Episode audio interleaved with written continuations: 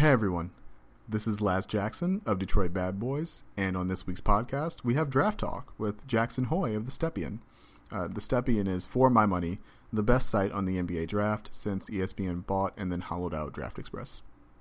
Jackson and I discuss point guards that could fit in a backup role with the Pistons, uh, wings that we think will be available with the 42nd pick, and we, of course, talk about one offensively gifted big man with local ties. As always, we appreciate your continued support of the podcast. The best way to do that is to share, like, and leave comments. Please leave comments on the post on Detroit Bad Boys. It's the best way for us to build the podcast according to what the fans want. In order to do that, though, you have to follow DetroitBadBoys.com, which you should be, because it's the best place on the internet for Pistons news and analysis this season. With all that said, it's time to go to work.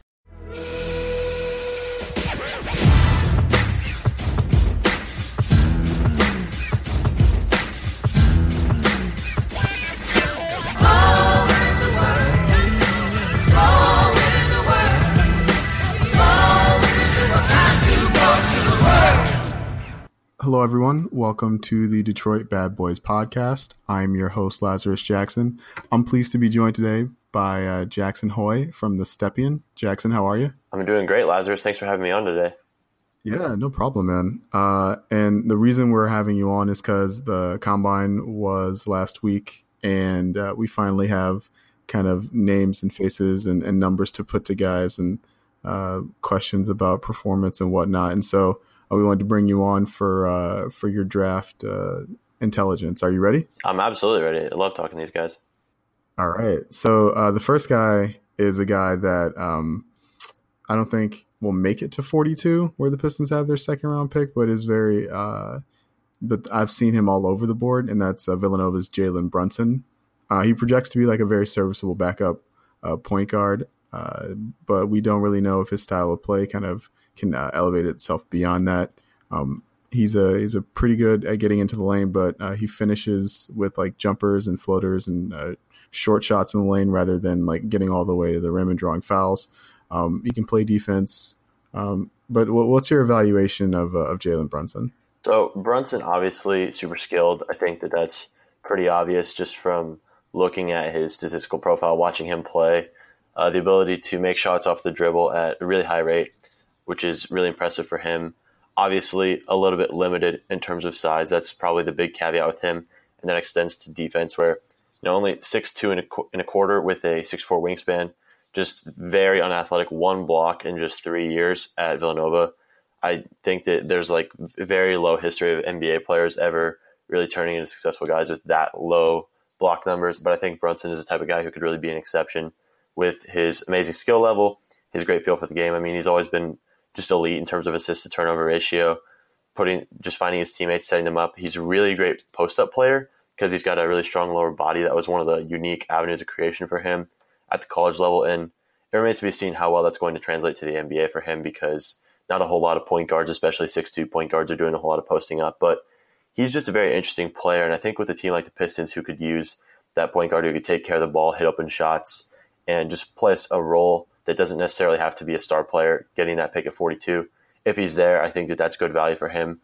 I was a little bit higher on him earlier in the year, but I've kind of soured off a little bit just because of the, some of the physical limitations they're going to hold him back. I think he still could be a really useful backup point guard offensively. There are a lot of you know really talented backup point guards today: Fred Van VanVleet, Tyus Jones, all those sorts of guys, and Brunson could definitely sort of fall into that group potentially. I don't know if he's going to be quite the defensive player that either of those guys is just because he's not very quick. He just doesn't really have the physical dimensions to be that sort of player, but he's absolutely got really a dynamic offensive bench backup point guard type of game. So uh, another guy I think that kind of fits that that backup point guard role uh, and projects to fit that backup point guard role really well is uh, Kansas Devonte Graham. Uh, I know that you're a Jayhawks fan, and so I assume you've gotten a pretty good look at him over the last four years. Uh, the physical limitations are definitely there. I think he measured uh, like six foot flat without shoes, and uh, if you if you just look at him, he looks slight. He looks very uh, very skinny, but uh, he's a very good three point shooter, and he drew a lot of fouls. He, his free throw rate was took a huge jump in his senior year. So I guess my question is I know he projects as a backup point guard, but do you think uh, was there like something in skill level, or do you think that he can uh, continue to to draw fouls at the rim at, in the NBA? Um, I don't think he's much of an inside the arc player in the NBA.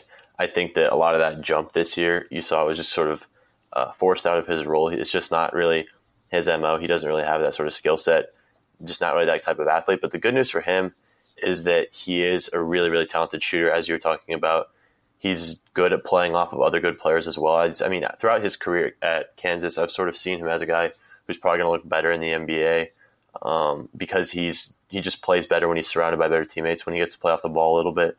I don't know that the Pistons are quite the ideal fit for him because ideally you put him on a team with a bigger ball handler like your 76ers, your Cavaliers, your Milwaukee, a team where he can be sort of a point guard but doesn't have to be the full time handler just because that's not really where his skills fit in.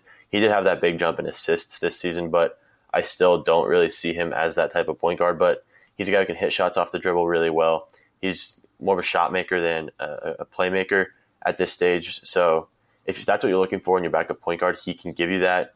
But I think that you have to sort of have a specific team construct to go and grab a guy like that. But he's that's probably a good value area for him. I'd like him in there. He measured out, I think, with a six six and a quarter wingspan, which is pretty solid. He's been a couple years All Big Twelve defensive team. I don't know how well his defense is really going to translate to the NBA, but he is locked in. He can move his feet pretty well, so it's better than nothing from the point guard position. Okay, uh, he he kind of uh, he struggled against uh, Jevon Carter in five on fives. Yeah, and and that made me worry a little bit because you know Jevon Carter is a very good defender at the college level, but uh, he really had trouble with his uh, quickness, and like that's something that he's going to see in other less defensively minded guards at the NBA level. And so I was a little worried about that, but he he bounced back in the second scrimmage uh, to play pretty well, so I was encouraged by that. Um, one guy that didn't scrimmage was Hamidou Diallo, um, Kentucky guard. Uh, he's a freak athlete. He's someone I think that Pistons fans have had their eye on for a couple years now. Um, did the extra year at Kentucky help him in any way, skill wise? Uh, I I really don't think so. He's a guy who I am very reluctant to buy into at all, just because uh, my way of looking at things, I just don't want to take a chance on a guy who's so far behind in terms of knowing what to do on the court and so far away in terms of skills. But I think the athleticism is definitely the enticing thing. Uh, the problem with that is I think that functionally it doesn't show up that much. He's not really beating guys off the dribble as consistently as he, he should. He's not using it to his advantage on defense. He's a terrible defensive player. He's he's always upright in his stance. He gets beat so easily, which is just incomprehensible for a guy who you see his athletic testing, the way he can move out in the open court. Like as a run and jump athlete, he's right up there with anyone in this draft. But for him, he just doesn't functionally apply it to the game. I do think though there are some flashes that you see from him, some a little bit of pull up shooting in the mid range which is promising. He has a little bit of touch on his floater. He'll early in the season he was a bit stronger in terms of scoring, getting the rim. He really kind of disappeared for Kentucky in SEC play and down the stretch, but he's he's still an interesting player just due to the youth. But he really should have come out last year for his sake. Use that mystery to his advantage because I think once people saw him, it's I mean he's I don't see anyone picking him as a first round pick, which is kind of crazy for a guy with his physical tools and youth, just because he's so far away in terms of skills and understanding of the game that teams just don't want don't want to take a guy like that. So if if you're sitting there at 42, I think you probably have some some better options than him, just because you you don't want to bring like a guy like that nine times out of ten doesn't turn into anything. You're kind of just wasting a pick. And you know, 42 in the draft, a lot of the time you're not hitting a pick, but Diallo is setting you extra behind because you're gonna have to invest a lot into him to really coach him up. And do you really want to have to invest that much into a guy who you're picking in the second round? So I, I wouldn't. I, he would not be my guy there. Yeah, that's fair. I think so. What the Pistons are really looking for is not necessarily like an impact player at 42, obviously, but uh, someone who can step in and play in case of injury.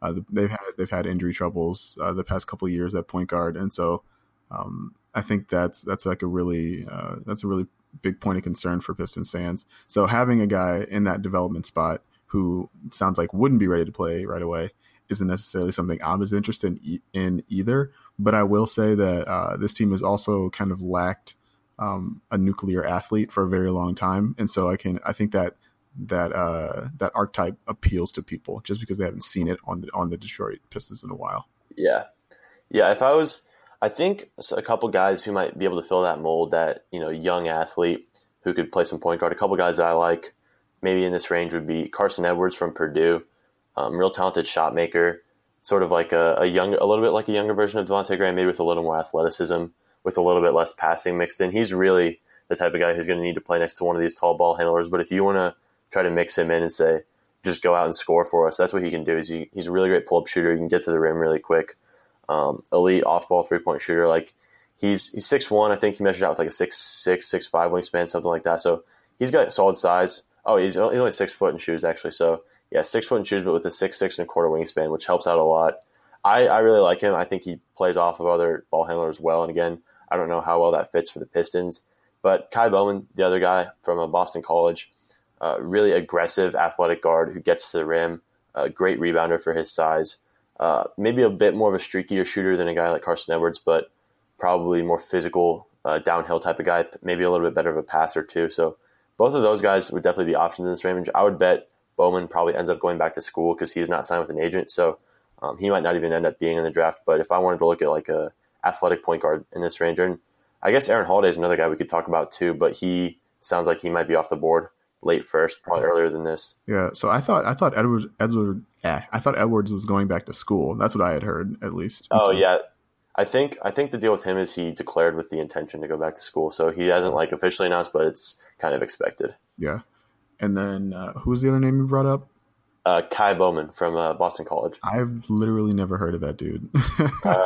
yeah, I I didn't watch a ton of Boston College this year, but uh, if you're ever checking out Jerome Robinson, or you know you want to see someone from Duke or Miami or whoever, uh, Bowman Bowman's an interesting player to watch. I think he probably needs another year of consistent shooting under his belt to really uh, wow teams, just because he's kind of undersized. But he's he's an interesting prospect for sure. And and Holiday has kind of slid a little bit, I think, because mm-hmm. of the measurables. But uh, do you? I really don't think there's a chance he makes it to 42. Is that possible? I, based on what I've seen, I would doubt. It. I mean, I've seen him going as high as like in the top 20, which I don't understand. I would have him in this range as like a, a target guy, but in terms of talent, but he doesn't sound like he's going to last that long. I, my concern with him is just I don't think he's a very good decision maker, and I don't think his defense is going to translate very well to the next level. There are a lot of there's like a strange amount of off ball point guards in this year's draft, and he's another one of those dudes where it's like he can make shots, he can play off the ball, but he's not a guy who you want making a whole ton of decisions. He can get to the lane, but he's not really like a, a pure point guard, pure backup point guard by any sense in the mold of like a Jalen Brunson, for example. Okay. So uh, another one of those guys I think is a good off-ball point guard is uh, Landry Shamet out of Wichita State. Uh, he didn't really impress me in the five on fives, but uh, he did when I watched like film of him like during the year. He did kind of impress me. So what's your what's your thoughts on him? Yeah, I like Shamet. He's he's a guy who I th- like personally. I think should be gone by this point in the draft. I have him probably borderline first roundish type of guy. Just a really dynamic shooter. One of probably one of the best in this draft in terms of just being able to get it off off movement, good footwork, plants, squares the basket, high release, quick release, like all all the superlatives about shooting. He's he's got it, and he's got solid size. Everyone was expecting him to measure out with a huge wingspan. I was never really that in on it, but in terms of like a combo guard, six foot and a, six foot five and a quarter with a six six and three quarters wingspan, that's pretty solid size. He's pretty lanky, skinny, so not exactly the most physical type of player. Um, can kind of struggle to finish at the rim and doesn't have the greatest off dribble burst to get there, but he's a pretty solid secondary decision maker, and he has a little bit of juice to get downhill. And then defensively, uh, good instincts on the perimeter, really smart defender. Probably not ever like a physical man to man type of guy, but he's good in a team scheme. I think he's a little bit overrated by some people. I've seen him top 20, even like top 15 on some people's boards just because they really love his shooting. And I think uh, I think his defense is a little bit fake just because I don't know how well it's going to translate with his physical profile. But in this range, I think he's really good value as a guy who can shoot and adds add a little bit to your defense. Um, maybe I think a comp I would make that might make sense to Pistons fans is sort of like a poor man's Luke Kennard. Um, he's got some similar strengths to a Luke Kennard type of player, um, similar size. So I think that those two players, um, if you're looking for another guy in that sort of mold, maybe Shamet's a bit more point guardy than Kennard is more shooting guardy. Um, those two guys are kind of similar.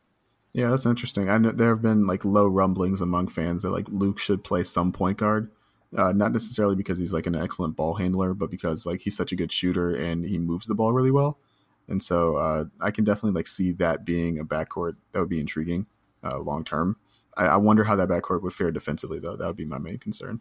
Yeah, I mean, you get two six five guys together, that does help, especially with a guy like Shamet who has pretty good instincts. And I I've always liked Kennard's instincts a little bit more than I think some other people have. So I don't think he's necessarily guaranteed to be horrible defensively, but well, that would definitely be you know no neither of those guys is really a stout defender by any means. Yeah, definitely. So a guy that is a stout defender that we mentioned a little earlier is uh, is Jevon Carter. Um, is he is he is does he project to be like anything more than like a middle class like Patrick Beverley? Like not that that's a bad thing, but like is that who he is? I I think that's about who he is. I think just his lack of elite length really limits him from being the true Beverley because Beverley's a lot longer, can affect closeouts or excuse me, can affect shots on closeouts a lot more easily. Carter just six four and a quarter wingspan at six one and a half, but he uses every inch of his body on defense. You know, obviously, absolutely super strong. He has some of the strongest arms and hands in the draft. He's a menace, just poking the ball loose on drives and hitting the ball away from guys. Any guys who are less strong than him, he's going to just rip the ball away a lot of the time. And really good moving his feet. So defensively, in terms of being an on ball pest, he's great. But as I was alluding to, I think some of his sometimes his closeouts aren't all that effective just because his, his arms aren't all that long. And so and so in a team scheme that does limit his effectiveness a little bit, but that aggressive defense at the point of the, uh, point of attack is going to be valuable. And then he really started flashing some better shot making as the season went on. Um, was creating space and hitting off the dribble against some NBA athletes um, in that Kentucky game where uh, Kevin Knox went off earlier in the year, and uh, Kentucky ended up beating West Virginia. Jevon Carter was kind of carrying them on offense late in the game, and was taking and making a lot of tough off dribble jumpers against NBA defenders like Shai Gilgeous-Alexander. So seeing him be able to do that is really impressive. Uh, probably not a, a, guy who gets to the rim a whole lot. That's kind of a theme with these second roundish point guards. Is probably not going to be getting to the lane a whole lot for you, but he can really knock down shots from outside, can hit off the dribble and create his own shot a little bit. And then a, a pretty smart passer, I think. Uh, really just was the the lead man in that offense for West Virginia this year. Created a whole ton for them, so he could definitely be in that Patrick Beverley mold. He's I think he definitely has the upside to be one of the better backup point guards in the NBA. So he he might be my pick here uh, in terms of a fit for the Pistons because I think he's a little bit more of, a, of an on ball guy than maybe a Carson Edwards in terms of facilitating an offense. But he's another one of these guys who I think is probably best next to another creator, where I don't know that that's exactly what the Pistons have. That's fair. Do, with Carter, do you think he'll be a better distributor with uh, with with NBA level talent around him? Because that was always my question. Like West Virginia doesn't really have that many guys on offense, right?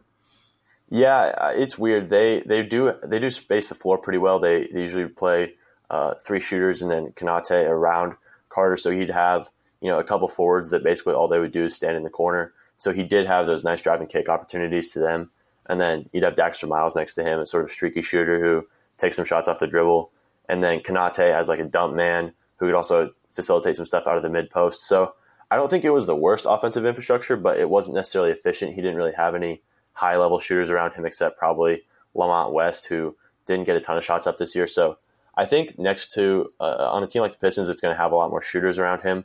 I think that he could potentially look a little bit better as a driving kick guy because that's where the the, the line share of his assists came from, and he's he's pretty used to playing with some stretch four types. Um, so I think that, that that might be a solid situation for him, um, fitting him right in like that.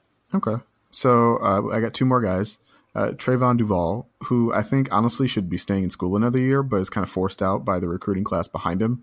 So uh, he's got, he's a guy I'm interested in just because like physically he kind of profiles as like a as an NBA point guard, but uh, his decision making concerns me. The fact that he shot under sixty percent from the free throw line concerns me.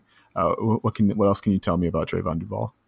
Yeah, Trevon Duval's interesting. I I think he's got some potential to be a really useful player in the NBA just off of those physical tools that you mentioned, and then the fact that he he had at least volume of assists and a decent assist to turnover ratio for freshmen. Uh, those two things in conjunction are encouraging. I think he does have some ability as a passer, but functionally, he's not a guy like same in the same vein as Hamidou Diallo. He doesn't use his athleticism functionally. He's six two and a half with a six eight and a quarter wingspan, so theoretically that sounds great, but he doesn't get any rebounds. Part of that's playing next to a bunch of bigs on Duke, but he's just a like horrible rebounder, like 2.6 rebounds per 40 minutes pace adjusted. That's absolutely nothing. On top of that, never blocked any shots, even though theoretically his tools should allow him to do that more often. And then he's just a wonky shooter who never really got into a rhythm, has never really been a very good shooter. And he's more of a vision passer than a sort of anticipatory creation type of passer, if that makes any sense, where he can find open shooters on the floor and get them the ball, but he's not throwing guys open or really creating a lot of plays for his teammates. So I think that that's a little bit less valuable, and he sort of padded his assist numbers that way, being surrounded by a lot of really great offensive options at Duke. But I think that there there is a chance he becomes a useful player. I wouldn't hate him in this range just because this is the the point in the draft where you sort of have to weigh ceiling versus immediate contributions. What are you looking for? You know, if you're a team like the Pistons and you say we need to find a backup point guard with this pick, you can get a backup point guard with this pick. But if you want to take a swing on a guy who might actually be able to be a little bit more than that, Duval would certainly be an interesting selection. Yeah, I've seen Duval as high as uh, like 20 in the 20s and as low as 60. So mm-hmm. that like that that kind of tells you uh, like where kind of he's at among uh, everyone doing evaluation. And uh, the last guy I want to talk about is uh, Elie Okobo. Um, I I had not seen a lot of him, and then I actually found an article that you wrote in like February, and I fell in love with the guy. He's six three. He can score at all three levels. He projects defensively. Uh, the reason I, I think he's might be the second best point guard in the class, and the reason we haven't heard more about him is because he's been playing in France for the last two years. Um, it has any will he last to 42? I know the answer is no, but like throw me a bone here. Um, I that would be awesome if he did for the Pistons. I don't think he will. I think yesterday he he dropped 44 points on 17 shots, and that kind of sealed the deal of him probably becoming a first rounder. These last few months, he's really been blowing up. I think it sort of came in conjunction with um, his team Pau-Orthez. They I think they fired the coach and got a new coach, and then in that same amount of time, Okobo's been working with a mental skills trainer just because he's always been a really talented guy who's had these breakout poten- these breakout game potentials where he'd go off for something like this. Uh, in the U20 tournament last summer, I think he had a game where he hit like eight or nine threes, and at one point hit like three step back threes in the span of two minutes. That's his his pretty signature move is the, the step back threes. Amazing off the dribble shooter, um, and also has great physical tools. That's the other thing with him, six three as you mentioned, but with a six eight wingspan, and he's not you know super skinny or anything and only 20 years old, so basically the age of an NCAA sophomore. But he's really improved these last few months, tightening up his decision making, getting to the rim, and finishing there a lot more consistently. Uh, one of the problems for him traditionally has just been that he's been uh, an out of control finisher, hasn't had great touch on floaters, but he's really tightened that up recently, and he's started to be less in- inconsistent and more. His games are just sort of being consistently good, which is really impressive to see just from a guy with his tools. And like me personally, I'd probably have him in the lottery on my board, given the way his performance has been trending in uh, Pro A, which is a league that I think rates slightly better than the NCAA, but not like considerably better than the NCAA, not on the scale of like a Euro League or ACB by any means. But the the production he's had there is really, really impressive on top of the, the eye test ability that you see with him. I think the question, there are some questions for him on defense, but point guard defense, I think a lot of it comes back to physical tools. And he's got some of the best physical tools for defending that position in this class. And he's had flashes where he's looked switchable onto some wings in the past. So that is promising. It just comes down to engagement and uh, mental consistency for him on that end. So that's always going to be a, a, work in progress with him because that's been one of the things. But he, the good news with is, is with him is if you watch some interviews with him, you can see that he he understands he needs to be more consistent, and that's why he's working on it. So that's something that is always good to see from players. You know, understanding your weaknesses, that sort of thing. So if something weird happens, you know, there's some weird medical report or teams don't think they can get him out of his contract or something. Maybe he slips to 42, but I, I, would bet he's off the board just because the way he's been playing lately. Yeah, that's that's totally fair and very disappointing. I'm not gonna lie. yeah, once uh, once you see a guy six three left handed uh, taking step back threes, then then you notice he's left handed and he's finishing with his offhand at the rim. It's like that that seems like a lottery pick. Why haven't I heard of him? So that's pretty disappointing. Oh, that's it for the point guards. There's some other guys out there like uh, like Shake Milton and De'Anthony Melton, but uh, those guys are either uh, going probably going to be off the board, or I'm just not like really curious about them. But I want to ask you kind of about the wings. Uh, Josh Okogie is a guy who had a really good combine, um, but can he play on the wing? Can he play the three at at six four in shoes?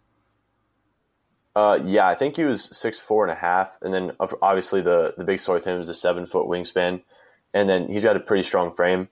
I think he definitely has potential to play that position. He's got some pretty solid feet, can really mirror guys and just swallow them up with that length on contests. It's pretty fun to just watch him. So he knows how long his arms are. He knows how to use it. So sometimes if he's got a guy beat and he's forcing the guy to take a shot, he'll just throw his arms up, and there's nothing the guy can do. It's impossible to shoot over him. So the defensive tools are really where it starts for him but offensively, he's got a pretty solid handle. Um, not super refined in that area, doesn't have super advanced dribble moves, but can really get to the rim. Uh, the weird thing with him is he's just not a good finisher at the rim at all. He has really poor body control. That's probably the biggest weakness for him, but he draws a ton of fouls, which does help sort of address that. Uh, I think 7.8 fouls, or excuse me, free throw attempts per 40 minutes pace, pace adjusted, which is really solid.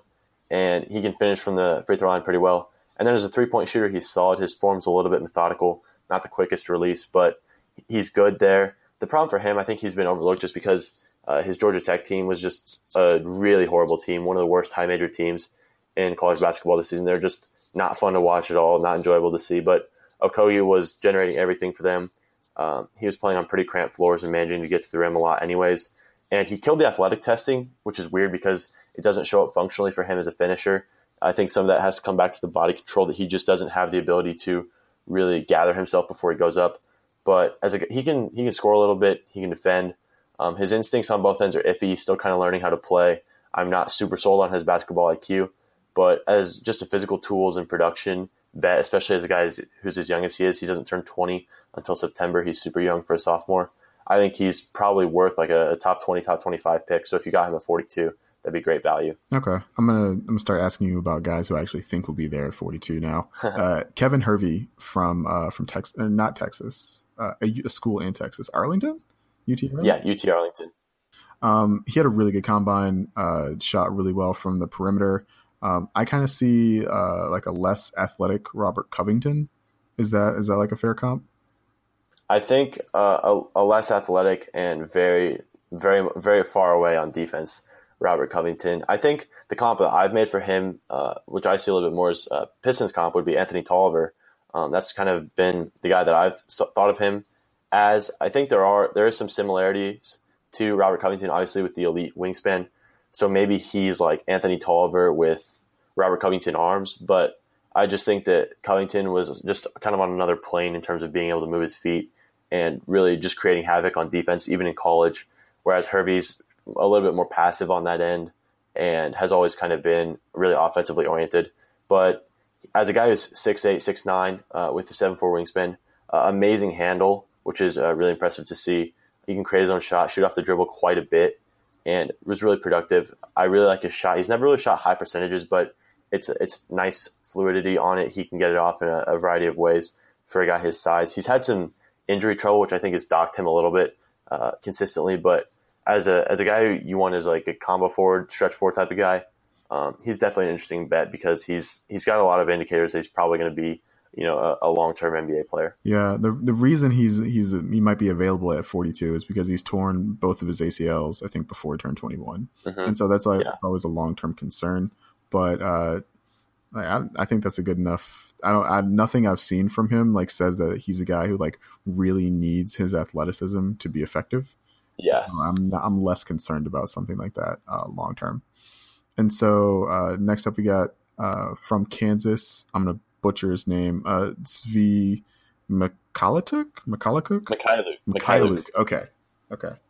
Uh, really, really good shooter. Um, but can he can he play defense and can he initiate offense at the next level? Um, defense, no. He's he's always been really bad on that end. Uh, the the story around him is the short arms. Uh, Rex.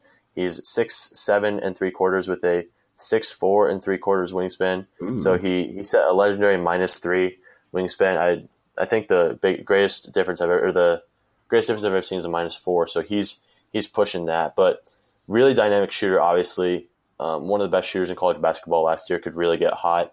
And the the thing that he really expanded this past season was his ability to shoot off the dribble and create for himself a little bit.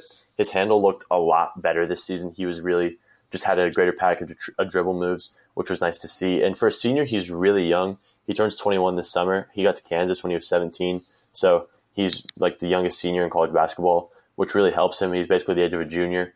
And you have the shot making, you have the size at six foot seven, but the wingspan is obviously fairly limiting, and he's never been that good on defense anyway. Just kind of has a naturally thin frame that doesn't really handle contact well. But I think he could surprise some people with his effectiveness on defense just because he played so much for the past couple seasons for KU that he's always had to defend bigger players and not necessarily has he hasn't necessarily done a great job of it, but he had to defend Marvin Bagley in the Elite Eight and kind of did a, a fairly good job there. So he's he's shown the ability to compete on that end.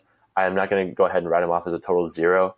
I doubt he's going to be a very good defender in the NBA, but if you have a guy who's as good a shooter as him, who can create a shot a little bit and then at least hold his own on defense, that's certainly an intriguing prospect in this range. Yeah, I think the concern, I think a lot of Pistons fans, Pistons fans have liked him, but the concern is like putting him and Kennard on the floor at the same time like, might be mm-hmm. really bad defensively, and uh, and so that's been a concern. But uh, he's definitely intriguing uh, to a lot of Pistons fans. Another guy that I, I hadn't really thought about him a lot, despite the fact I live in North Carolina. Uh, until five on five is when he kind of he kind of stood out to me for his ability to uh, initiate offense. Was was Theo Pinson? Um, he can't he really can't shoot like he's a terrible shooter, but he can yeah. do nearly everything else. And uh, so that I mean, can he be like a really really really poor man's Ben Simmons? I don't know about that. I think that the problem with him trying to be like a really, really poor man's Ben Simmons is that he really needs the ball in his hands, and I don't think he adds enough to justify having the ball in his hands that much. You know, he's fairly switchable. He's got good feet, his long arms, like all the all the on ball defense types of things that you'd want. But in team defense, he's average. I think that you you kind of want him to see a little bit better reactions there. I think he's got like good instincts and everything. It's just the IQ isn't always there for him.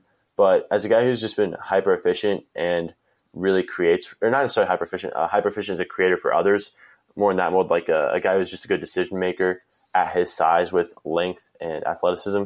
He's certainly intriguing as like a Swiss Army knife type of guy. I just don't know that he really is good enough at any one of those Swiss Army knife types of things to really stick around in the NBA.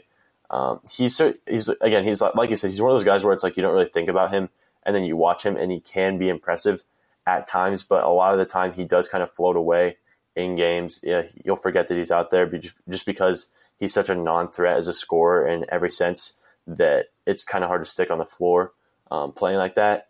But you know, if if you think you have the right spot for him in like a you know like a weird sort of Draymond Greenish type of way, I don't really know how you'd fit him in like that he he's got some potential. I just he just doesn't really pop to me in the ways that I think I would like him to. You know, he doesn't ha- have that shooting ability that you'd really want to see from him, even the slightest bit or the slightest hint of progress there. So I, I, I maybe would want him as like an undrafted guy, but at this range, I think there are some more interesting guys I'd rather have. Okay. Uh, another guy I've kind of seen at the at the undrafted kind of uh, G League type level, but uh, who's still intriguing is is Brian Bowen. Um, obviously, he didn't play college ball this year. Uh, do you think for for a team that uh, needs uh, talent on the wing long term, would he be worth uh, the development time it's going to take to get him up to speed? I've never really been that into Bowen. I just think that he's a kind of classically overrated recruit who has size and scoring production. So that gets him, you know, that five star ranking, that McDonald's All American, all that sort of stuff. But he doesn't really add value in any other areas he's an all right shooter, but he's not really like an elite shooter where he's bringing a ton of value off the ball. He he does doesn't have a great physical profile. I think he's just got uh, barely longer arms than his height, if I remember correctly. Um, not the strongest guy. Doesn't really try that hard on defense. Not very advanced as a handler. Really not much creation for others. So he's just a guy who I think is more of like a G League player, just a guy who's going to be good for a long time in the G League or playing in China or something who can put up points but is never going to really help you win basketball games. So I'd rather take an investment on a different type of player um, if I'm trying to help them grow, especially because Bowen's kind of older for a freshman, if I remember correctly. So he's just not a guy that I'd be all that interested yeah, in. Yeah, I mean that's fair, and I think that's a that's about where I'm thinking of him as well. But like people see like Jordan Brand, most outstanding player, and going to be available at 42, and think like you know why not? Yeah, I mean you could certainly do worse in that range just because you know, if he does turn into, uh, you know, like a Tobias Harris type of player, that's a really nice return on that pick. I just don't see the likelihood of him doing that being very high. That's fair. Okay, so the Pistons don't need a big man. They're practically stuffed with bigs, and bigs is not centers are not like a premium position in today's NBA anyway. But uh, because he went to Michigan, I'm compelled to ask you about Mo Wagner. Um, I've seen him. I've seen him in the first round. I've seen him in like the 50s. Uh, where where do you have Mo Wagner? I'm a huge fan of Mo Wagner. I have him somewhere in the 50s. I like personally, I'm a huge fan of him, but his game I think doesn't translate very well to the NBA just because of the limitations he's going to have on defense. But offensively, I really love his game, and mainly because this season you saw how much he expanded his handle. Uh, in terms of bigs in this class, he might have the best handle. He's really refined in terms of his ability to get crossovers. He's routinely will mix in behind the back dribbles on his drives, which is pretty impressive. Um, can shoot off the dribble a little bit, just to really crafty post score, pick and pops. Like he's he's got a really fun offensive game and that's sort of like a, a Kelly Olynyk type of offensive game that we've seen be really effective in, in the playoffs, where Kelly Olynyk's a situational big man. What separates him from a guy like Olynyk is that he's pretty limited defensively, um, which starts with his size. He's got decent size, 6'11 and a half with a seven foot wingspan and then a nine foot standing reach. That's fine. You know, th- those are solid numbers for the center position, but he just can really get overpowered at times. He, he got a lot better at rebounding and boxing out this season. Give him credit for that. He was playing well within the team scheme, but Michigan kind of constructed their entire defense to hide him a little bit. And their defense was so much better when he was out of the game than when he was in. Part of that was due to Jon Teske uh, being one of the more underrated rim protectors in the NBA. Um, or excuse me, in the NCAA this season, he was really effective off the bench for Michigan. But that Wagner just their defense was a lot better with him off, just because he doesn't move his feet that well, all that well on the perimeter. Guys can finish over him around the rim. Uh, he just has some issues on that end that I don't think are really going to be cleaned up as he moves to the NBA.